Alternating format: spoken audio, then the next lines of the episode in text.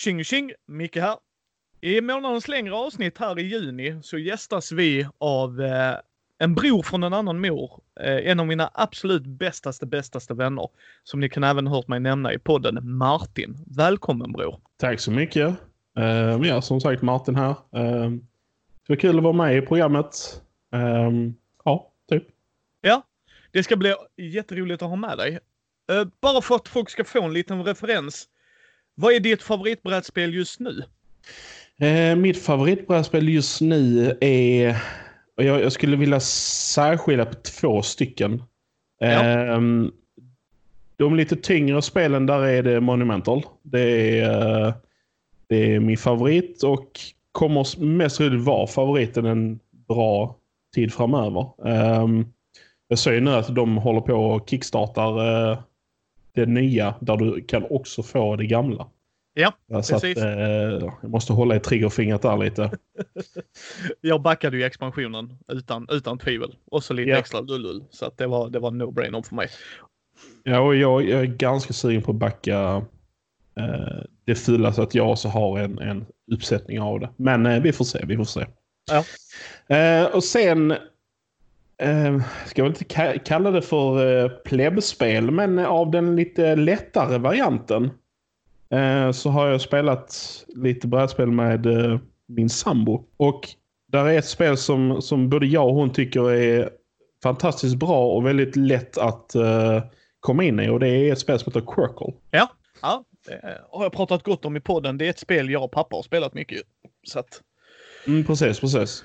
Och jag kan bara hålla med om alltså, att brickorna känns skönt i handen. Och, uh, ja, Eh, ni som mm. har lyssnat på podden innan vet, eh, vi har pratat om Circle och vi har pratat om Monumental. Ni som inte har gjort det, Monumental är ett deckbuilding, area control, exploration-spel skulle jag vilja säga. Alltså där är många olika faktorer där du ska bygga monument, du ska bygga din lek och lite sådana grejer. Och Circle är ju, påminner om Domino skulle jag vilja säga att man ska lägga ut och försöka matcha. Uh, och det är ungefär där likheten är. Och vad är det, vad var det, fyra eller fem färger bror?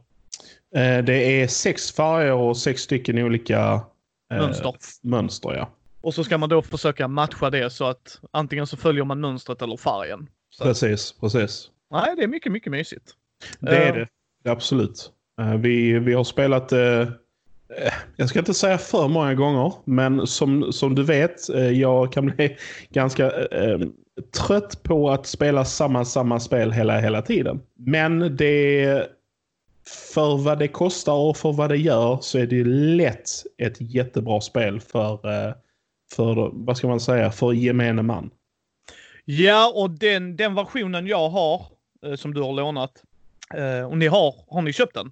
Nej, men jag ska mest troligt köpa den, ja. ja. I alla fall den versionen ni har som jag har haft. Den är ju faktiskt också nu i sommartider när man kan gå ut i parken och sånt eftersom de brickorna är rätt bra liksom. De blåser mm. inte iväg. Och det enda du behöver göra är att sitta med mobilen för att räkna poängen. Alltså rent krasst. Om Precis. du inte vill sitta med penna och papper liksom. Ja. Uh, och det, det gillar jag med det spelet väldigt mycket. Nej men jag tänker vi hoppar in. Vi brukar ju börja de längre avsnitten precis som vi börjar med Mindy News. Prata om vad vi har spelat sen sist. Jag har spelat en hel del sen sist om ni bara lyssnar på de längre avsnitten. Jag har spelat en del tvåspelarspel med Matti ju. I vårt nya projekt eh, Duell eller Duett som han och jag håller på med. Och där har det blivit lite Magic, lite Hero Realms, lite eh, Star Wars Rebellion kommer det bli. Alltså så jag har förberett lite där bara för att komma igång snabbare. Sen har vi inte... Jo, vi spelade Binding of Isaac. Det kan jag nämna sen sist jag spelade in det här. Uh, mm. Martin äger detta. Och uh, han har spelat datorspelet mer än två timmar. Så... Runda slängar, något sånt där ja. Precis. Ja, mer, mer än två i alla fall. uh, och det är, som jag sa till dig, även om det inte hamnade på min topp 100-lista, Uh, så var den inte långt ifrån, för det är en bättre version av Munchkin. Uh, folk som har spelat Munchkin, det är ju ett backstab-spel. Alltså det är det man ska ta Munchkin för, det är ju. Man ska backstabba varandra. Men vad Munchkin har ett litet problem i, och det visst, det kan också hända i Binding of Isaac. Alltså att du får riktigt obalanserade rundor och att det blir riktigt drygt att sitta. Men jag tror vi har spelat det, nu killgissar jag, 6-7 gånger, kan det stämma bror? Mm, något sådant. Det, ja, och, Ja, och det har hänt en gång tror jag, där det har varit en sån verkligen wobbly runda. Um, ehm. Ja, precis. Och eh, man kan väl säga en av de positiva delarna med det är att du ser ju det ganska fort om det är någon som, som börjar snöbala. Så att då liksom om man, om man är det här kompisgänget så kanske man liksom bara kan säga att nej, vi, vi skopar denna rundan, du vann. Liksom. För att vem, vem tycker det är kul att bara sitta och titta på en annan som bara snö, snö, snöbollar? Liksom. Det är, nej, det är inte riktigt det som är det roliga med det. nej, precis. Och ehm, ja, eh, och då är det ju då att man är en av de karaktärerna ifrån Isaac. Binding of Isaac. Så du, Isaac finns va? Yes. Ja, precis. Och, eh, och så får man då varsin karaktär och de har oftast, ja de har ett objekt bundet till sig. Ett uh, Eternal tror jag det heter, sånt som du Ja. inte kan bli av med. Ja. Och sen har man x antal liv och du gör x antal skada. Eh, detta kan variera helt beroende på vilken karaktär du får. Eh, men två liv och ett skada verkar vara normalast. Sen är det vissa som har specialförmågor. Så. Ja. Och sen har du en specialförmåga. Och sen har du kort på handen, precis som i Munchkin. Alltså du har kort på handen och det kan vara pengar för att köpa nya skatter. Det kan vara läka, skydda, göra skada och sådär. Sen Mm. har du en monsterlek och, det är väl två monster som är uppe. Ja. Ja, precis. Och det kan låsas upp mer monster så du har tre eller fyra. Ja. Skillnaden här är att eh, du ser vad du kan slåss mot, men du kan också springa, ja, typ kick the door i Munchkin. Alltså att du tar det översta. Och du väljer vilket monster det kan läggas på. För lyckas inte du vinna över den, ja då är den kvar. Och är det en underliggande effekt, eller en, en effekt som är igång på monstret du väljer att lägga den över så tar den ju bort den effekten. Så där är lite, där är lite strategi, det vill jag ändå säga. Och där är lite mer strategi här vill jag säga än i Munchkin. Och sen eh, slåss du mot monstren och då rullar du en, eh, en tärning. Så det, där skiljer det sig från Munchkin ju. För i Munchkin har du ju ett värde bara så här. Och så kommer du upp i det. Men här har du att du rullar tärningen. Och vissa monster, två plus, där är vissa monster som blir värre och värre, liksom så här svårare och svårare ju mer du slår på dem. Och ja, där finns en massa effekter. Och samma sak i monsterhögen så har du ju så att du kan dra en fälla. Liksom, oj, det här hände mig. Nu har du, eh, Martin ska också sägas, han har Kickstarter-version med Kickstarter-expansion. Så ja, vi har ingen aning om hur det ser ut i butik och vad man får där och sådär. Det får ni ta för det var där lyssnare. Men jag har spelat Martins version. Ja, jag gillar det. Alltså du har ju, eh, bara för att ta en snabb eh, genomgång av vad som kommer i boxarna. Du har ju grundboxen. Sen har du Kickstarter-expansionen. Det är x antal extra kort som jag, som jag inte minns hur många det var. Sen har du en expansion som har kommit ut typ ett halvår sedan eller något sådant. I slutet på året så kommer där en Binding of Isaac Four Souls som, som eh, spelet heter. Eh, version 2. Som, som då ska ha eh, ännu mer kort och så vidare och så vidare. Ja, och glömde säga det. För att vinna spelet så ska du få ihop fyra själar. Yes. Är det. För det är Four Souls ju. Ja. Eh, och, och det får man antingen om döda monster eller så har du tre själar. Som alltid öppnas så folk vet vad är det. X antal pengar, x antal kort och om du har x antal guppy item. Och så fyra själar vinner då. Eh, oftast får du det genom monster. Mm. Oftast så. Och du kan stjäla det och sånt. Det är väldigt backstabbing. Ja. Och, och skillnaden här också är jämfört med Munchkin, för dör du så får folk lota dig. Och det kan vara drygt om du har byggt upp mycket. Eh, ja, här förlorar du en skatt, ett kort på handen och en peng. Ja. Så du kan planera inför det liksom. Ja, jag är fattig som en kyrkråtta. Ja, jag, jag dör då. Precis, precis. Så att, eh, ja men jag gillar det. Ja, eh, som jag sagt till dig, jag, jag vill inte spela det varje gång, men lite då och då. Det är snabbt, enkelt att komma in i. Mm. Ma- vi har ju spelat det med Fredde. Han har nog varit med alla gånger tror jag. Och så någon gång har Frykis varit med. Mm. Eh, sådär ju. Men, eh, och det funkar bra på tre, fyra. Det tar inte, det tar ju lite längre tid. Så är det ju. För att Alltså det, det är ju inte eh, Monumental 4 om vi säger som så. Nej, nej, pre- pre- precis. Uh, vilket är jätteintressant för i nya expansionen där så ska de ha gjort ett sätt att kunna mitigera det. Ja, fan. Ja, genom att göra att man ska köra simultant och sen varannan. Så att, Ah, okej, okej. Mm. ja. Förlåt folk, sidospår. Men det är nog det jag har spelat mest sen sist förutom Star Wars Rebellion. Det kommer jag berätta om lite strax. Men vad har du spelat bror? Eh, ja, alltså det, är, det har faktiskt inte blivit så mycket brädspel på de senaste veckorna. Men eh, det, är, det senaste är eh, Quirkle med sambon och även... Eh, och nu, nu försvinner... Patchwork. Patchwork, precis. Och även den eh, Codenames. Ja, just det. Codenames Duett ska sägas. Ja. Codenames Duett. Det gillar sambon. Uh, jag, jag, jag gillar Codenames, absolut. Men jag tycker det är lite...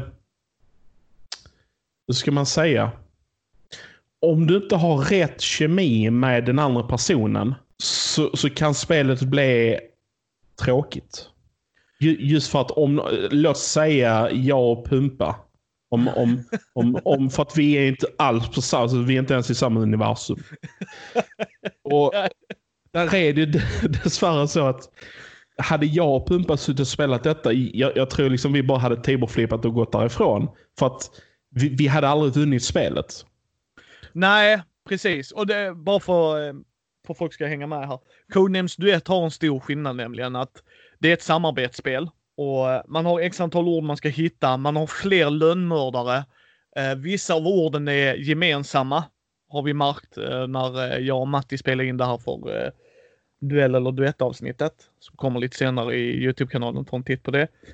Och, och det som Martin säger, oftast när du kör vanliga codenames, där är också personkemi, liksom, men där kan du vara fler i samma lag så kan man bara connecta med en av dem så kan det fungera och man kan alltid byta lag. I Conems duett så, ah sorry älskling, du får inte vara med och spela. Det, det är inte riktigt så det funkar ju. Så det är det som leder till att man sover på soffan. ja, så att, så, som Martin säger, i det spelet kan jag tycka att det blir lite viktigare, ja. Men annars, alltså... Men annars, annars så tycker jag det är ett väldigt bra spel ur många synpunkter. Bland annat det här att eh, min sambo är från Ukraina och eh, har bott i Sverige i typ 12 år nu. Hon tycker, eller uppskattar spelet av den ena anledningen är just för att hon eh, lär sig flera ord som kanske inte är så vanliga eh, i sig. Alltså, eh, som, som hon inte använder i sitt vanliga ordförråd så att säga. Och, och, och, det, det vet jag, det är en av grejerna som hon, hon uppskattar väldigt mycket med det och det är en av grejerna som gör att hon faktiskt vill spela det ganska ofta. Ja, för vi har den, eh, du lånar min svenska version ja. Ja, ja. Och sen just det här liksom att uh, man, man liksom ska spela tillsammans och, och där, hon, hon är lite vinnarskalle jag säger så att det, det är också lite komiskt. Hon bara, men, men vänta nu, ska, ska vi vara tillsammans och spela? Ska vi inte spela mot varandra? Va? Nu, det här förstår jag inte. Men, men oavsett så, eh, så uppskattar hon spelet faktiskt. Sen Patchwork jag har, jag har sett det liksom så här flera gånger när man gått för, för, förbi det i butik och sådana saker. Men har aldrig, aldrig eh, tematiskt sett så har det aldrig kittlat mig någonstans. Men, alltså du, du gör ju ett lapptäcke. Vi, precis. precis. Vill ni se det spelas så gå gärna in och titta på, eller vill ni se, för vi gjorde detta, det första avsnittet av Duell eller Duett. Men ja, det är ett lapptäcke ju som Martin säger. Det är Uwe Rosenberg som gjorde Agricola och jävla skitspel. Uh, och lite andra spel har han gjort. Uh, och det, det som Martin säger, det har varit mycket i butiker. Men fastän jag har spelat det några gånger nu så är det någonting som jag... Jag kommer inte sätta mig och spela det igen för att jag, jag tyckte det, det... Det var inte på något sätt intressant för mig. Och det har egentligen inte att göra med huruvida jag gillar tyngre spel eller inte. Det var bara, det, det föll mig inte i smaken på varken hur spelmekaniken var och tematiken och sådana saker. Och, och jag vet att sambon hon, hon höll med mig där eh, ganska, ganska snabbt om det. Men det var lätt att komma in i va? Det vill jag säga. Eh, eh, jag vet ju, jag skickade en fråga till dig om, om några grejer. Och men det är väl dessvärre alltid så när man läser regler. Jaha, menar de så här eller så här? Men absolut, det, det var det. Det var, det var lätt att komma in i och det var, det var snabbt. Och, och, som, och som ni säger i, uh, Youtube-klippet att för att vara ett spel som tar 20 minuter så, så tycker jag nog det kan vara värt att prova i alla fall. Och se om, om det är någonting man, man tycker är, ja men det, det här är liksom ändå trevligt. Eh, 20 minuter hade det liksom varit, varit och där håller jag fullständigt med er, 45 minuters spel? Nej. Nej. då, då, hade det nog, då hade jag nog bränt det. Om jag ska vara helt ärlig. Ja, precis. Alltså jag skulle säga så här. Patchwork är för folk. Vill du komma in i hobbyn, eh, eller du är inne i hobbyn men vill spela med din partner, så tycker jag man ska prova det. För tycker ni om det så blir det, man bygger Tetris på ett lapptäcke. Det är det som är liksom. Alltså att du flyttar, eh, när man tar bitar så flyttar man på en tidsbestämd mätare så att säga. Så att man har en eh, bricka i mitten, där en spelplan i mitten och varje steg man tar. Och där man har x antal steg man kan ta, så det kommer ju ta slut. Och så får man köpa då vissa och de kostar knappar och knappar i VP och sådana grejer. Det är lite snabbt enkelt förklarat. Då funkar det jättebra. Men man ska komma ihåg, och jag säger aldrig det här för att skryta eller vara så här otrevlig. Jag är tung Eurogamer. Jag älskar tunga spel. Och Martin vet detta och han vet ju att eh, med vår bästa vän Fredde spelar jag ju med. Och vi kan verkligen sitta alltså 4-5 timmar med ett spel och njuta och våndas över våra dåliga val. Är patchwork för oss? Nej, det är det ju inte. Det är det ju absolut inte. Men, men, men du men, har ju en väldigt stor skillnad där Micke också. Ja, ja, ja men det är det jag menar. Även om inte patchwork är ett spel som man kanske sätter sig och liksom så här, oj, oj, oj, nu har jag varit sugen på patchwork en vecka. Det, det är kanske inte det, men samtidigt så kan det också vara ett spel som, nej men Ida vill vara med eller eh, Sambol vill vara med. Ah, men vi, vi tar fram patchwork och spelar. Det är ett mysigt spel. Så känner jag inte över patchwork. Nej, och det är det jag gör. Det var det jag ville komma fram till. Ja, ja. För, för, för, mig blir patchwork en sån, där jag spelar med någon som inte är lika inbiten och jag kan ändå sitta och finurla lite. För där är mm. ändå lite att tänka på, för det är inte bara sure, att ta en sure, bit. Absolut. Där är, där är lite så här tankeverksamhet. Och, men det, det, jag tror vi sa det i klippet, men jag har brukat säga det, det är ett mysspel för mig. Ja. Och det är det det landar i. Så jag tycker det är mysigt och sådär. Så att, eh, och faller det inte er i smaken så, men det är fortfarande som jag säger till folk, man ska prova det. Jag tycker faktiskt det. Precis. Och prispointen på den är inte dålig tycker jag, utan jag tycker den är faktiskt prisvärd för att det tar 20 minuter ungefär att spela per mm. omgång. Mm.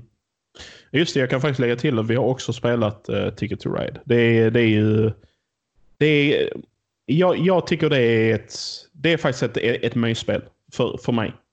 Uh, och det är faktiskt lite på grund av att som du vet, jag gillar lite det här random, randomness-stuket eh, i spel. Och det är just där jag vet att du inte gillar Ticket to Ride. Och jag ser att Micke han nickar här väldigt, väldigt mycket. Men för både min och eh, sambons del så är det, det, det är ett mysspel för oss. Det är liksom, eh, hon kommer, det ska vi, ska vi lira lite, absolut. Så tar vi fram Ticket to Ride. Så att där kan jag nu säga att där eh, kommer, kommer jag nu investera i några andra kartor så för att, för att få lite, lite eh, andra olika eh, upplevelser av, av eh, kartor så att säga. Ja, det har vi ju pratat om. Det är där jag har tipsat dig om det. Just att eh, mm. eh, nordiska kartan är lite tajtare och så. Nej, men jag har sagt detta i podden så många gånger innan. Ticket to Ride, jag är så långt djupt inne i hobbyn så att jag har, jag har spelat det. Att det är helt klart godkänt för vad det gör. Mm. Men det är inget spel för mig. Uh, och mycket inte bara för slumpen. För det kan jag ta för jag vet vad det är för spel jag ger mig in på. Men det är så fibbligt med de jäkla tågen. Uh, och du vet hur klantig jag är med, alltså du kan inte putta, alltså det blir alltså så här verkligen, den får inte röra sig den spelplanen. Men, men det, det absolut, all, absolut. all heder till er. Och det måste jag säga att det är jätteroligt att de har en massa kartor så att man kan hitta sin nisch och så liksom. Alltså att om det är ett mysspel att man ska kunna byta och rotera. Jag kom på att vi har ju spelat ett spel tillsammans när Pumpa var med och Fredde var med och sen spelade vi en utan Pumpa. Det var ju Wingspan. Just det. Där är det är absolut ja. Eh, första partiet spelade vi lite fel. Inte jättemycket fel gjorde vi inte. Men det är ju det fågelskådningsspelet av uh, Games. Och Elisabeth tror hon heter. Eh, ber om ursäkt. Men någon kvinna som har gjort det, eller inte någon. En, en kvinna har gjort det. Och det är ju att man ska, man har tre olika fält. Antingen så är de en vattenfågel, en fältfågel eller en skogsfågel. Och sen ska man lägga ut och så ska man få ägg och sen ska man få poäng och sen har du secret objective-kort, alltså hemliga objekt som du ska lösa in. Och sen har du varje runda, jag tror det är fyra runder man spelar, så har du det och sen ska man ha mat. Alltså i fyra runder så har du olika poäng och det. Jag, det har varit med på min topp 100-lista. Jag tycker fortfarande det är ett intressant spel, men ju mer jag har spelat det, ju mindre vill jag spela det. Jag kan inget annat än att hålla med, men, och du vet ju hur jag är gällande att så här, ge en opinion av ett spel. För nu har jag faktiskt bara spelat det här två gånger. Och som du sa, första gången så uh, spelade vi lite fel och sen andra gången så uh, blev jag rejält... Um, Roffelstompad. Det var... Pre precis. Och då, då kände jag lite så. Eh, det, var inte, det var inte kul men samtidigt kan, har jag gett spelet en, liksom en honest opinion med tanke på att jag blev totalt roffelstompad. Nej, men det, det stämmer ju. Men, och där vill jag bara förtydliga för folk. Jag spelar det gärna om någon vill spela det. Det gör jag fortfarande. Jag tycker det är charmigt och det. Men det är för lätt för mig. Alltså det hamnar i den lättkategorin och då, då rannsakar jag mig själv ju. Vill jag spela det tillräckligt mycket då? Nej, det vill jag inte. Mm. För jag spelar hellre tyngre spel. Är det tillräckligt lätt att jag vill ta fram det, du vet så här, för det händer ju att du och jag har en timme vi vill spela något. Spelar jag det här då? Nej, då spelar jag nog hellre Burgundy liksom, Castle of Burgundy. Alltså det är mhm. så jag tänker, alltså i mitt huvud. Men jag tycker att folk ska prova det. Det har fått vunnit priser, det är ett bra spel. Och det är intro plus vill jag säga. För det är lite mer att hålla reda på än Ticket to Ride typ. Ja, om, om, om vi liksom ska jämföra de här Ticket to Ride och...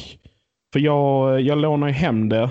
Och nu, var det dessvärre som så att jag hade inte läst igenom reglerna innan jag eh, slängde fram det på bordet inför sambon.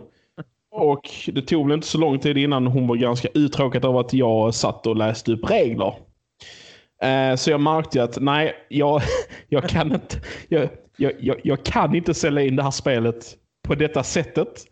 Eh, så att jag valde att bara packa ner spelet och sedan spela det med, med er då istället först för att då eventuellt introducera det tillbaka till sambon. Men eh, efter att ha spelat det och kommit på lite mer vad det är hon gillar för spel så tror jag nog det åker upp på hyllan hemma hos dig och där kan det förbli. Ja. Um, men som, som, som du själv sa, jag kan lätt tänka mig att spela det igen. Och, och det är mest för att jag är nyfiken på hur, hur min... Äh, vad heter det? Hur jag kommer att se på spelet efter, efter eh, några fler omgångar av det. Ja, din syn på det, precis som den precis. förändras. Ja, men det är ungefär de brädspelen jag har spelat. Jag har spelat en hel del rollspel sen sist också. Thespian, det teatraliska indie-flumspelet från Lukas Falk och Edvard ifrån eh, från utgivet av Bläckfisk förlag. Sjukt jäkla kul. Sen har vi provat lite gudasaga. Men jag tänkte, de grejerna pratar jag så mycket om annars. Men vi ska faktiskt nu på lördag ha vår första spelomgång. Jag, Martin, Oliver och Fredde. Uh, farfar mm -hmm. har jag inte hört någonting om i alla fall än. Men uh, vi i alla fall. Och vi ska spela Starfinder från Pacio Games. Hur känner du inför det bror? Det ska bli uh, väldigt intressant och väldigt kul. Jag har varit... Alltså det har legat så här liksom eh, typ sipprat ut om man säger som så. Någonstans lång, långt bak i, i huvudet att jag har velat spela rollspel igen. Men det har liksom inte riktigt varit någonting som har eh, lockat fram det tillräckligt mycket förrän då Fredde kom på den här idén att ja, men vi kanske ska höra med Oliver och se, se om han är sugen på att lira det igen. För jag vet att du, du har velat lira och så också. Så när han kommer med förslaget så känner jag att bara, nej men vad fan, nu, nu, nu kör vi. Så nej, det ska bli jävligt kul. ja, precis. För vi, var, vi har varit ute och vandrat lite ju. Och um, då frågade ju Fredde mig vad jag skulle vilja göra. Alltså vad jag hade helst velat se och då svarade jag han att jag vill spela med, mer igen. För det är så vi började umgås med Fredde. Framförallt. Mm. Och jag saknar att det var du och jag, Oliver och Fredde som satt och spelade. För mm, vi precis. hade jättekul och att vi var hade liksom en, två gånger i månaden när vi träffas. Alltså aktivt sätter undan en dag. Och ja. tanken är ju att vi ska spela varannan lördag nu. I den mån det går såklart och det kan skifta dag det. Men åtminstone träffas två gånger i månaden. Så jag ser fram emot det jättemycket för att jag älskar att spela med er och har saknat att spela med liksom kärngänget. För det är ju ändå kärngänget som jag brukar säga. Det är du och jag, Fredde liksom och Oliver när han har möjlighet och det. Ja. Uh, och det ser jag fram emot jättemycket. Starfinder är ju Pathfinder i rymden fast med lite regeländringar så att där är magi med sci-fi element. Så att... Mm, precis. Många, många, många intressanta klasser och eh, raser sådant som man kan eh, skapa väldigt, eh, vad ska man säga, eh, många original till, till karaktärer som typ. Ja, nej och det, det blir ju väldigt nice. Det är lite mer crunchy regler ju. Uh, och med det menar vi lite mer regler att hålla reda på. Och uh, Oliver gillar ju det. Och vi har inga problem med det, Martin och jag. Martin och jag är rätt flexibla faktiskt. Uh, för mig handlar det mycket om gruppen och ja, jag kan gärna spela. Jag ser tjusningen i ett crunchy regelsystem också så att det är inte att jag hatar varenda stund där. så att det ser vi fram emot och det mhm. kommer mm. mer battle reports på det. Men jag tänkte vi hoppar väl raskt i nästa ämne här. Absolut. Så ja, månadens brädspelsämne. Eftersom vi ska ha ett brädspel och ett rollspel så börjar vi med brädspelsdelen. Så för er som inte vill lyssna på det här kan ni hoppa till nästa del. Är varför vi spelar brädspel. Alltså vad är det som gör att vi gillar att spela brädspel? Och jag tänkte låta Martin svara på den frågan först faktiskt. Jaså, du bara kastar över bollen så? Ja. Eh, varför spelar jag brädspel? Alltså det är egentligen av många anledningar. Jag vill säga den, den största anledningen för mig personligen är väl för alltså av det sociala, sociala biten att umgås med nära och kära. Sen utöver det så Rädspel för mig är ju ett sätt, det är en typ av underhållning i sig. Eh, där där man utmanar sig själv också att, att kunna tänka och formulera strategier och sådant för, för de miljontals olika spelen skulle jag säga. Men eh, det finns ju ganska så många brädspel i, idag. Och jag vill ändå påstå att majoriteten av dem är ju unika i sig. Så att där är ju också en väldigt stor flavor av olika typer av brädspel som, som då där du måste anpassa dig till efter mekaniken och sådant. Och det, det, tycker jag är ganska intressant. Även om jag inte är, eh, jag väl ska, vad ska man säga, i gruppen så är jag den som eh, egentligen tar, tar brädspelet minst på allvar om man säger som så. Men... Ja, du är ju mer casual-spelaren. Precis, men samtidigt så är det också som så att även om, om, om ni liksom vill, vill uh, hur ska man säga, maximera och och kunna få ut det mesta av, av en story så vill jag ju fortfarande prova, prova olika taktiker och se hur, hur det gick så att säga. Jag, jag är lite mer av en provare om man, om man säger som så. Jag kan eh, bara, ja men nu, nu testar vi att köra köra det här i Terraforming Mars eller nu testar vi att köra det här. Visst, det, det kan gå skepprent åt pipsvängen men, men eh, sen kan man fråga sig, hade jag kul att göra det? Det hade jag. För att det var någonting som, som jag valde att göra. Och där är jag också lite som så att jag, huruvida jag förlorar eller ej, det bryr mig inte så mycket om. Utan självfallet så är det kul att vinna. Men det är inte därför jag spelar brädspel i sig. Nej, precis. Eh, jag är ju... Vad jag älskar med brädspel, det är olika faktorer. Antingen så är det den otroligt sociala biten och det är vi alltid sociala när vi spelar, ska jag säga gott folk. Uh, där kan vara liksom stunder där Fred och jag sitter och verkligen gör hjärngympa, men då sitter den ena och pratar med den andra ändå när vi är tre vid bordet liksom. Och nu har vi Matti som vi spelar med också när han har tid och möjlighet, vilket är jättekul. Och då, då sitter vi och socialiserar liksom. Men jag spelar ju oftast brädspel för att jag vill hitta den ultimata lösningen. Sen är jag riktigt dålig på det jämfört med Fredde.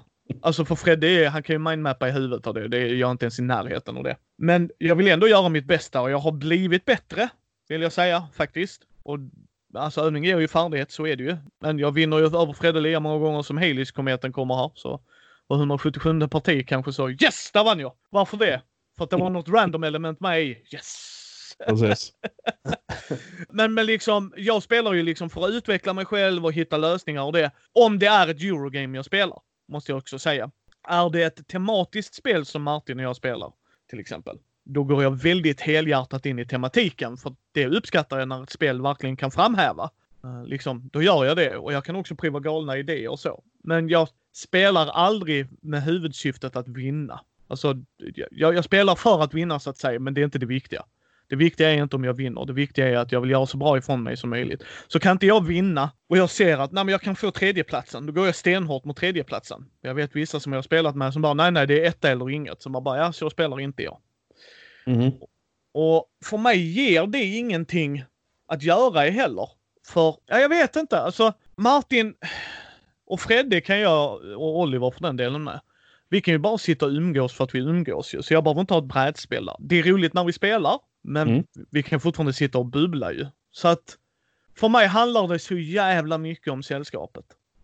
Ja, där, där, där kan jag flika in en rätt så rolig, rolig kommentar som, har för, som liksom fick mig att reflektera över. Det var just att när eh, jag och sambon hade spelat vårt eh, femte parti av eh, Ticket to Ride och jag bara sa nej nu räcker det. Och då fick jag kommentaren, ja men du sitter ju och spelar hela dagarna med, med Micke och Fred och Oliver. Eh, där och då hade jag inte riktigt svar på tal, men, men sen efter, efter att liksom tänkt lite på det så slog det mig att absolut att, att jag kan vara i vägen en hel dag. Men det betyder dock inte att, att vi sitter åtta timmar och spelar brädspel. Det, det kan vara hälften av tiden att vi bara sitter och bubblar och, eh, och, och pratar med Ida eller pratar, alltså socialisera och så. Så att det jag tror också för mig är liksom huvuddelen det sociala i sig. Men samtidigt så tycker jag också det är jättekul att, att spela, spela brädspel där du, där du måste tänka och fundera och, och, och så. Det är någonting som, som, som kittlar mitt intresse. Det, det gör det absolut. Och vi spelar ju, ni måste komma ihåg också folk, eller ni måste, man ska komma ihåg att jag och Martin, det är så vi har träffats.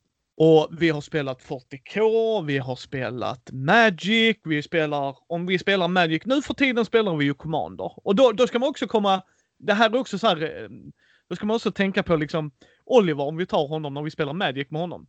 Eh, och när vi har spelat Commander. Oliver är väldigt duktig på att bygga lekar, jag gillar hur han bygger. Men han kan göra riktigt bra kombinationer. Mhm. Och han vill gärna visa de här kombinationerna. Men Martin är inte intresserad av det. så att Martin kan bara rätt ut säga till bara, ja och så hittar jag det här, har du din kombo nu? Och så ser man Oliver och så bara, ja, skop.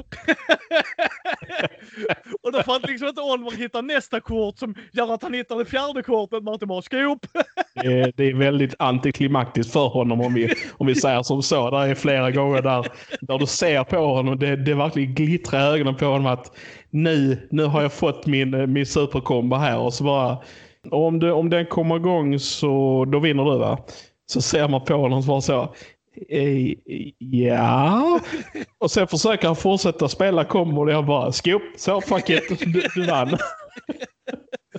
Och jag kan säga att vi gör det just, Martin gör inte så med alla, men vi känner ju varandra. Vi är som sagt en tajt grupp. Så vi gör det lite för att skoja med Oliver just för att han bygger upp för det och vi bara nope. Det är bara, men, men, men, men denied. Nope. Och jag, och, jag, och jag gillar ju det med brädspel överlag liksom. Sen, sen har jag ju tävlat i brädspel och det är inte lika kul kan jag säga. Och Det kan jag förstå. för, för, för mig blir det, då, och, och det kan kännas lite kontraproduktivt kanske. Ja men du gillar ju att optimera och maximera och så. Jo, fast jag gillar att sitta på min del av hörnet och sitta och fundera och sen har jag Martin bredvid mig och Fredde bredvid mig och så sitter vi och pratar samtidigt. Vi umgås. Och där, där tror jag den biten kommer ändå in. Sen har jag hållit i Munchkin SM två år och ett inofficiellt Munchkin-turnering, eller sådär, det var inte sponsrat av Steve Jackson Games på den tiden. Och, men Munchkin är också en sån annan grej, men och jag, vi har haft brädspelsbarer och sånt också ju, så att jag, jag älskar ju brädspel. Jag spelar ju fortfarande brädspel och jag gillar att hitta nya kombinationer. Jag gillar att hitta nya sätt att göra saker på liksom. Och jag menar, det, det ska man ju också komma ihåg att även om Martin och inte jag gillar att vinna och du får gärna rätta mig av fel här bror, men så väl känner jag dig ändå. Och framförallt efter vi spelade det jävla skitspelet Batman, Batman Gotham City Chronicles. Alltså, nej men det var ju inte balans i det. Eh, Precis. Om- och, och man kan sitta och säga, och vi har spelat en hel del och det kan vara så att Fredde och jag har spelat spel, men det var liksom en utförsbacke hela tiden. Och, och vissa kan tycka att det är jättekul. Jag gör inte det. Alltså, jag vill ha en balans när vi sitter och spelar. Ja visst, det är väl obalanserat om Fredde vinner hela tiden, men han är en bättre spelare. Jag har inga problem att förlora mot Fredde eller dig för att ni är bättre spelare eller gör ett bättre drag. Men Mm. i det spelet var det verkligen du och jag mot Fredde och så är Fredde går och vinner. Ja vadå? Ja, vi har tidspress på oss. Fredde, som han sa, jag kan vara ett riktigt a-hole. Och med riktigt a-hole, Fredde menar att han är sig själv. Och, och, och liksom bara, nej men då bunkrar jag upp mig här i hörnen, vad gör ni då? Ja, vi kan inte vinna. Och då kan man säga att det går emot eh, the spirit of the game. Och det, det kan jag köpa på ett sätt. Det kan jag göra. Mm. Men då ska man vara jävligt tydlig med det när man gör spelet. Absolut. Att här gäller det att man har, det är som Mansion of the Madness First Edition. Ni kan bränna den, ni kommer aldrig få se mig spela det. Jo förlåt, det kommer det med Thomas, för han gillar det och han är rätt schysst kille. Så jag gillar att spela med Thomas, så med han kan jag tänka mig att spela det. Men där är det ju då att en spelar huset och de andra spelar utredarna. Du har ju spelat second edition med mig där appen styr allting och det är full Ja. co-op. Eh, och jag minns att du tyckte ändå det var helt okej och sådär. Kanske inte ditt favoritspel, men vi hade ändå rätt roligt med det tyckte jag. Mm. Mm. Men i den första grejen där, och jag, jag har spelat med, en- jag ska inte namedroppa, men jag har spelat med någon i alla fall, där han är vinnarskalle. Och han vill ju verkligen vinna. Ja, det lär du göra som huset. För att du har all information. Så typ, så jag, Precis. ja, så jag hittade typ såna brandsläckare du vet. Mhm. Innan huset hade börjat brinna och keepern då som de säger där. Eh, varför gör jag kaniner om det heter keeper? För att det är det det gör i Call of Cthulhu. Um, han bara, ja jag förstår den. Så jag bara, ja då sa jag till de andra, där har vi förlorat. Ja varför det? Ja han lär ju inte förstöra en random brandsläckare om inte det har viktigt med äventyret att göra. Nej men liksom, och det, spelar han fel? Nej det gör han ju faktiskt inte. Det är ju inom ramen av spelet. Mhm. Men jag hade ju inte kul. Alltså det var ju inte roligt alls. Bara hej, hur känns det att klättra upp för berget här? Jo skitbra. Ja men då gör jag så att det är halt av olja och sen så blixtrar det och åskar och regnar hela tiden. Funkar det för dig? Så bara, nej det gör det inte. Ah nu gör du det. Skitbra. Kör. Precis. Jag, jag är ju ganska firm believer av att det ska, alltså har man inte kul när man spelar så, så tycker jag att då kan man leva skita i det. För att jag vill inte spela med någon som, som inte har roligt vid, vid spelbordet. Just för att jag bryr mig om att, att alla har kul så att säga. Plus att det, det påverkar min, min inställning och min känsla till till, eh, man ska inte säga spelet i sig för det är det inte, men, men själva umgänget och, den, och det sociala som sker där och då. Ja, och jag håller med dig precis. Alltså har vi inte haft kul? Vi har ju skopat spel vill jag min- minnas, eh, där vi inte har haft kul. Och det behöver inte vara spelet som är dåligt utan alltså att vi är bara, nej det här var inte något för oss. Ja, sista gången vi spelade Suburbia. Ja, fy fan vad sur Ja, jag. Och jag menar, innan dess så var Suburbia ett av mina favoritspel. Och jag vill ändå vidhålla att ja, jag eh, spelar det gärna igen. Men det är liksom inte så att man, oh, oh, oh nu är jag sugen på, på Suburbia. Innan dess så tror jag nog det var därför vi, vi tog fram det. För att jag var sugen på, på att vi skulle spela det. Men det gick ju totalt skeprent och pipsvängen för oss alla typ. Och det var bara så. Alltså det var precis som att man bara hade fått en sån riktig möglig eh, brödbit i truten och det bara så, nej jag ska aldrig mer äta bröd igen liksom. Nej, och det var jätteintressant för det var då Fredde tyckte att det började bli roligt. Han bara, det här är ju ändå rätt intressant. Och vi två som hade gillat det mycket bara backa. Mhm. Det är inte ett dåligt spel, men där någonstans. Och det är det jag tycker är så roligt. För att ju mer man spelar, ju mer lär man sig. Antingen lär du dig vad du gillar för stil, eller så lär du dig eh, liksom ett visst sätt att spela på och sådana saker. Och jag har märkte det att när det inte klickade i min favör, alltså att när det inte, alltså när slumpen blev för avgörande. För Mm. det kunde det bli där liksom att jag har inte råd med brickan och den kommer släppas till Fredde och han kommer få den billigare. Och jag måste ändå ha den andra brickan för jag kan inte vaska. Alltså det satt om valen. Då satt jag, och du har sett detta när jag spelar Castle of Burgundy. När jag sitter och blir frustrerad över valen jag inte kan göra. Där jag till och med bett om ursäkt till er. Att då blir jag bara irriterad.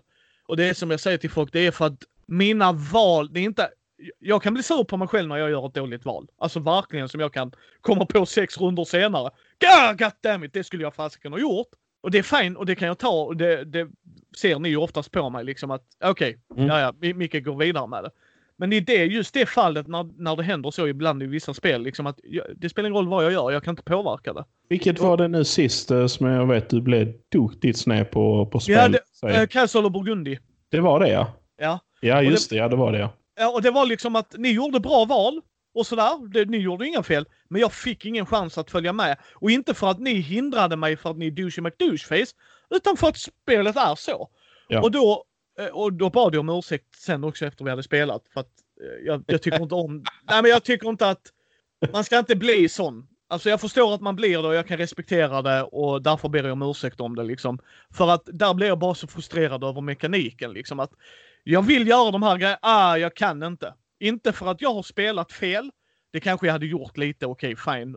Men alltså jag blev bara så frustrerad. Mhm. Och det, det, det är som jag säger till folk, det är när som Martin skämtade om innan, men det är slumpen. Jag, jag, I ett Binding of Isaac säger folk, ja men där är slump. Ja, men där är jag så beredd på det för att det är vårt... Du vet redan premisserna. Ja, eh, och det vet jag oftast i andra slumpspel, men i Binding of Isaac jag vill inte vara nedvärderande av någon överhuvudtaget, men för mig är det ett hjärndött spel. Vill säga... Ja, kan det kan jag hålla med om. Alltså ja. det, är, det är inte så mycket, du vet, tänka ut strategier och sådant som, som eh, Castle of Burgundy kanske skulle kunna vara, eller Monumental och så vidare. Men det är just det, där är, där är en väldigt, väldigt stor skillnad på Binding of Isaac och typ Monumental är just att du du har så mycket mer som du kan göra och ändå om du blir roffelstompad av de här lilla små random elementen i spelet. Det är där frustrationen kan komma just av att han, nu, nu blev det liksom fel trots att jag ändå har försökt att spela rätt. Till skillnad mot Ed Binding of Isaac. Du rullar tärningen, du dog för att du slog sex ettor på raken. Ja, alltså, precis. Du, premisserna vet du redan sedan innan. Eh, och det, det där det är en väldigt stor skillnad på det också. Ja, och, och, och, här, nu ska jag dra en anekdot ifrån mitt och Martins umgängesliv. Martin, när du spelar så är du snabb. Uh, du tänker fortfarande, jag ska inte säga att du bara gör grejer, utan du kan sitta och tänka. Framförallt i Monumental har jag märkt att det kom vissa rundor där du faktiskt satte dig in och tänkte. Mm. Uh, och det brukar du göra. Och sen har vi hur jag tänker så här och sen har vi Fredde. Uh, jag brukar skämta på den att han tar väldigt lång tid, men det kan han göra i vissa spel. Eh, och jag har normalt inte problem med det för att Fredrik kan sitta och kuckelura på sin sida liksom, du vet såhär. Och när jag spelar med honom. För att jag, jag kan... det här på väg. Ja. Eh, och så kan jag liksom då sitta med min platta, du vet, och läsa lite eller svara på mail till podden och du vet så här, göra lite administrativt. Yep, yep. Och sen är det jag då. Och sen tar vi upp då Through the Ages, för jag har det här precis i hyllan Martin. och, och jag glömmer liksom aldrig. Och man ska komma ihåg, Martin blir oftast inte arg jag skulle säga, jag har sett dig arg någon gång. Uh, och inte på oss då, utan på en situation du pratar om eller sådär. Mm. Alltså sådär. Så sitter vi och spelar. Uh, Fredde går igång Fredde-mode. Och det är ett tungt Eurogame, vill jag påstå. Det är det. Och det är att man ska bygga upp en civilisation och det är olika tidserar och det. Och Fredde gör sin runda. Han tar så lång tid på sig så att Martin går in och startar mitt VR och sätter sig och spelar Star Trek Fleet Commander eller vad fasiken det heter. Så skriker jag på honom. Äh, Martin, det är du. Ja, Martin går ut, reser sig, liksom går ut i köket, sätter sig, gör sitt drag, tittar på vad jag gör, för jag gör det relativt snabbt. Freddes tur, han går in och sätter sig. Och jag tror vi spelade i fem timmar, alltså det måste varit sinnessjukt lång tid. Efteråt så tittar Fredde, eller Martin på Fredde. Aldrig mer! och, och det var, du var inte arg arg, men du gjorde en tydlig markering. Aldrig mer. Det här var inte kul. Det här mm. var sinnessjukt tråkigt. Och det är nog en av de få gångerna jag sett Martin, är det rättmätigt, för det var det. Alltså för jag förstår absolut var du kommer ifrån Martin där, alltså att han tog väldigt lång tid på sig. Jag och... menar, det är egentligen inte, alltså... Ska man skylla på Fred eller ska man skylla på spelet? Jag vill, i det fallet vill jag säga spelet. Men eh, vi kan nog kasta en släng på båda. ja, alltså Fredde, vi, vi hade ju kunnat också vara i Freddes försvar, för att det ska han få lite då och då. Vi, vi ska inte bara kasta skit på honom. Så kunde vi varit mycket tydligare med att det inte var okej när vi satt och spelade. Det hade vi absolut kunnat göra. Sure, eh, sure. På den delen. Och sen är Fredde analysparalys emellanåt. Och han kanske inte är den fulla bemärkelsen, men han vill göra det bästa draget. Och ju tyngre spel du spelar, ju mer val har du att göra. Och då behöver han ju tänka och han vinner ju dem. Alltså det är därför han vinner dem gott folk. För han sitter och kunna tänka och så bara om jag gör det här och här. Och så kommer du till Martin och mig. Så gör jag det draget. Mm. Jaha, jag punksparkar mig själv. Okej. Okay. ja, jag har faktiskt en väldigt uh, intressant frågeställning där som jag precis kommer, kommer tänka på. För att jag vet att jag har i alla fall skämtat om att vi, vi ska köpa sånt här uh, sandglas-timer eh, till honom typ. Men frågeställningen är som följande. Hade du tyckt det hade varit okej okay att sätta ett sådant handikapp på Fredde? Så här. Inte när han och jag spelar, för som sagt Fredde får ta så lång tid han behöver när vi sitter och spelar. För jag gillar det med Fredde. Och vi, vi brukar prata igenom spelet. Det gör Martin också, ska jag säga gott folk. Vi pratar alltid igenom ett spel som vi har spelat. Och jag kommer ihåg då när vi spelade Wingspan, så när vi gick ut med Flash, min hund då, eller min och fru, frugans hund, så pratade vi om det. Och det gör vi. Och så Mm. i det fallet, nej, där vill jag inte ha en timer på Fredde. När vi sitter 4-5 pers, där vår tid ackumulerar lika mycket tid som Fredde, ja då hade jag velat göra det. För att göra det rättvist mot andra. Om Men- han, men förlåt, med kaviatet. Om Fredde hade tyckt det var lika kul att fortsätta spela. För gör inte han det så vill jag inte göra det på kostnad på att han tycker det är tråkigt. Utan då får vi antingen välja bättre spel, som är snabbspelare.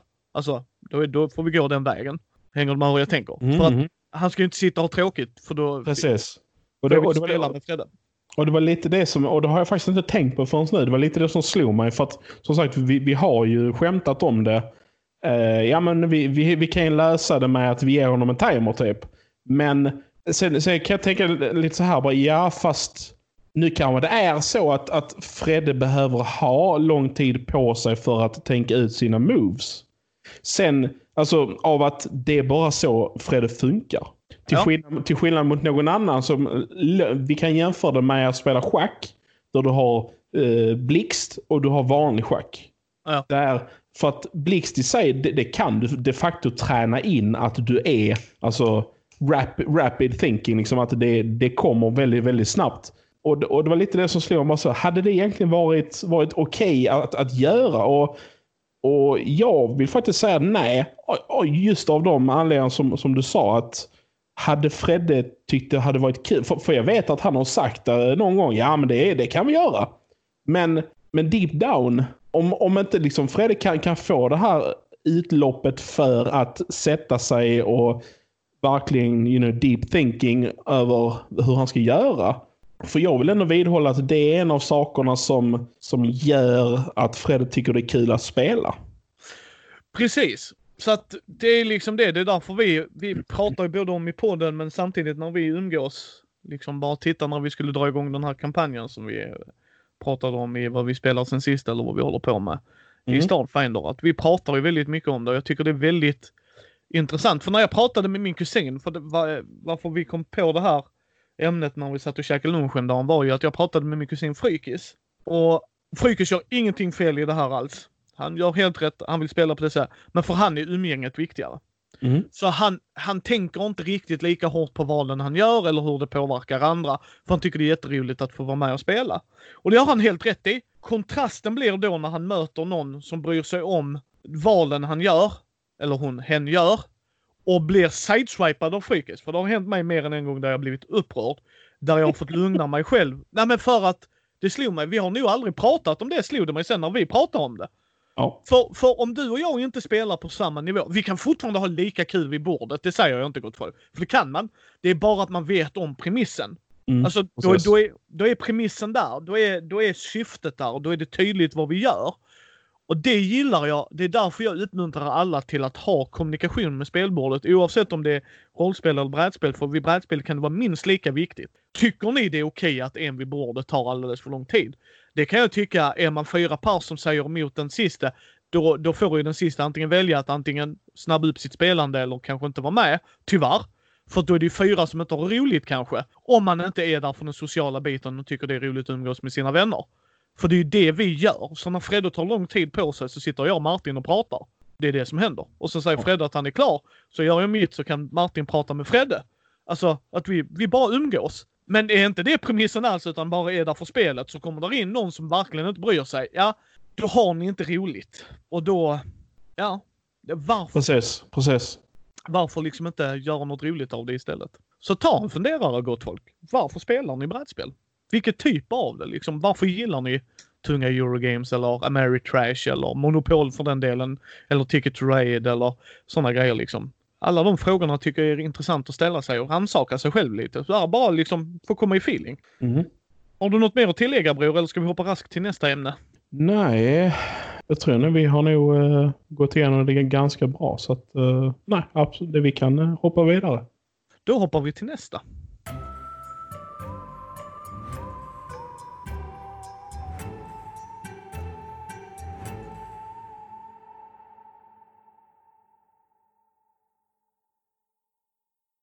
Ja, då har vi på rollspelsdelen i det här längre avsnittet. Och vi, vi spånar ju på ämnen som sagt när vi satt där på lunchen och pratade.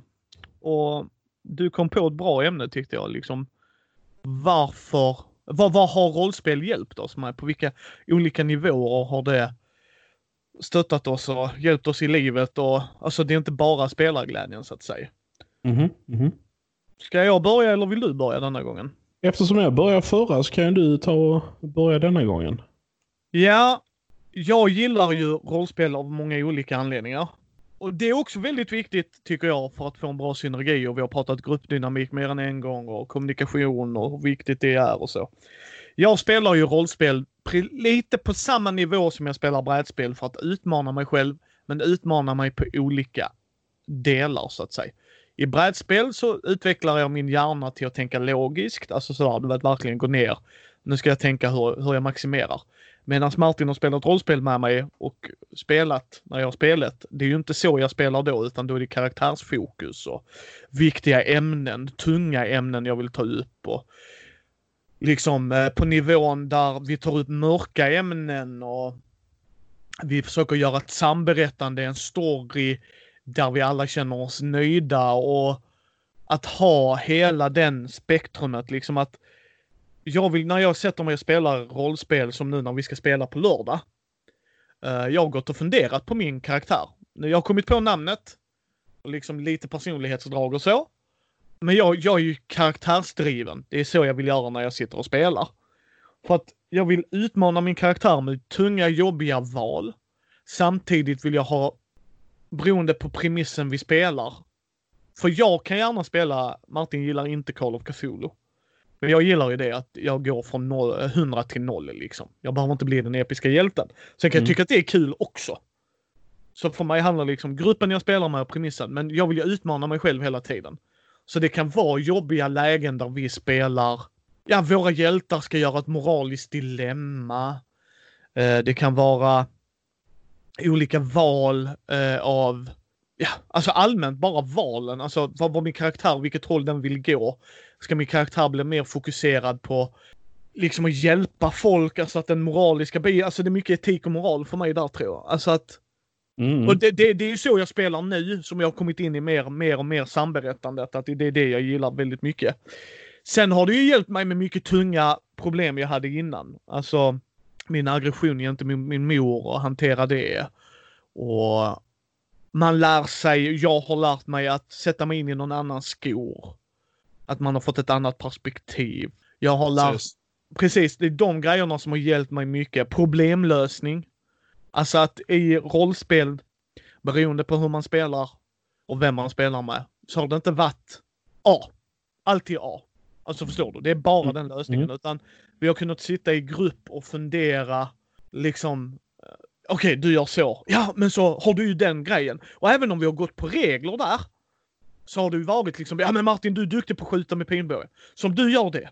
Och så Oliver, han är ju duktig på det. Så gör han det. Alltså att vi har verkligen även där kunnat sam alltså, hjälpas åt. Och det, det, det, kan jag bara säga att det hade jag nog kunnat göra i verkligheten om de skulle sätta dig och mig och Oliver och Freddy i ett rum. Alltså att vi tillsammans hade, men du, du är bra på det Martin, så gör du det. Den, den, den delen har du. Så alltså optimerar vi det så ju. Mm, precis, precis. Uh, och det är det, det rollspel har gett mig. Alltså att man får verktygen för, självklart beroende på hur man spelar, jag kan inte understryka det nog. Men så som det har hjälpt mig och vi har kommit fram så har vi lärt oss en samberättare. Alltså, eller förlåt, ett samarbete. Att vi mm. är olika individer vid bordet som vill olika grejer. Och där vi har lärt oss att prata om det. Ja, och jag menar, där, där är det så, så för min del jag, alltså jag, jag har spelat rollspel sedan jag var säg 14 år. Jag kan säga att jag blev introducerad till rollspel egentligen tidigare för jag, jag har en åtta år äldre bror. Det vill säga när han var 15-16 då var jag 7-8 år. Så redan liksom då blev jag introducerad till, till både datorer och rollspel och allt sånt här. Allt, allt, allt det trevliga livet om vi säger som så. Och så som jag spelar mina karaktärer nu kontra så som jag spelade när jag var 14, det, det skiljer ju en, det skiljer ju väldigt, väldigt mycket. Men det jag vill ändå påstå vad rollspel har gjort för mig som, som har hjälpt mig i livet är ju precis det Micke säger att man, man har lättare för att sätta, in, sätta sig in i andras situationer och förstå varför de gör som de gör. Och vad... Alltså den här empatiska förmågan, kunna, kunna liksom förstå varför är den här personen sur på mig? Är det något jag har gjort eller är det något, något, något helt annat? Och även det här hur man, man lär sig även liksom hur, man, hur man bemöter folk och sådant. Och det är ju, det vill jag ju dock säga att det beror självfallet också på hur, hur, du, hur du vill rollspela dina karaktärer. Som till exempel jag, nu eh, en av de, de längre karaktärerna jag har spelat är ju professorn i ditt... Eh, det ser jag. Din, din kampanj, ja. Och professorn för mig, det är ju en, en, en gammal, gammal gubbe som, eh, som, som sitter där liksom, typ kör katten och sitter med pipan och sitter i ett rum som är halvfullt av, eh, av rök och en, eh, liksom en, en litet glas med konjak och sitter och läser någon bok typ. Och där är det väldigt intressant för mig att, att, att kunna sätta mig in i hur ska den här personen reagera till olika saker. Självfallet så beror det också mycket på hur, hur, jag, har, alltså hur jag har byggt upp karaktären. Vad är det den karaktären påverkas av? Som till exempel, jag, jag hade gjort att han, han hade en, eh, en dotter. Och om jag minns i något, någon situation så var det någons dotter som hade dött eller något sådant. Där, där jag då blev liksom satt i ett dilemma så här. Hur, hur ska min karaktär förhålla sig till detta? Baserat då på att hans dotter, eh, ja om, om hon nu hade blivit våldtagen när hon var liten eller vad det nu än skulle ha varit. Så, så påverkar det ju i sig min karaktärs val. Och, och det tycker jag är väldigt intressant.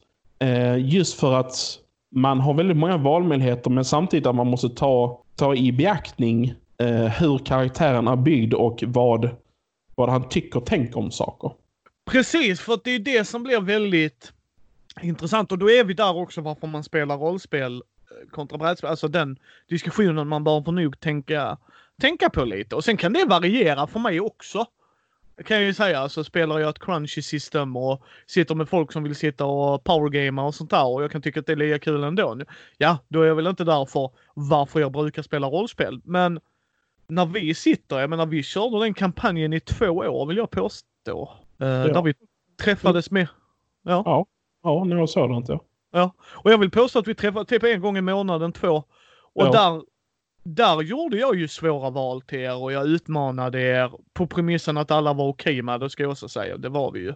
Uh, där, där det blev intressanta möten.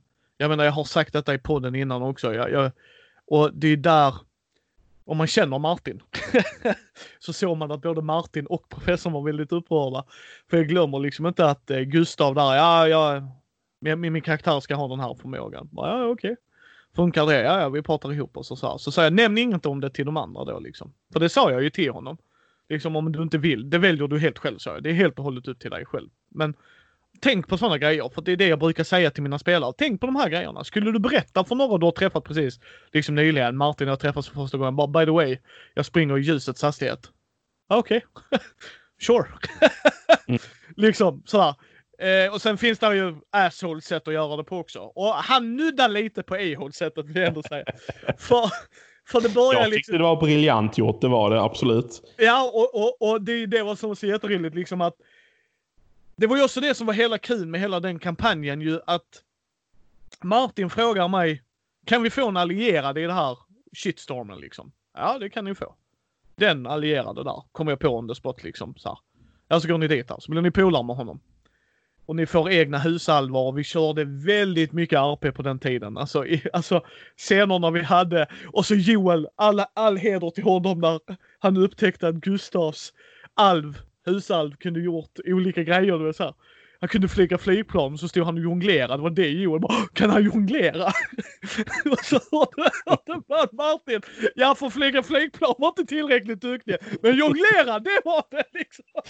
och, och det var ju liksom det som var så himla roligt ju. Men där, där var det liksom att Gustav, Martin går specifikt in och frågar honom.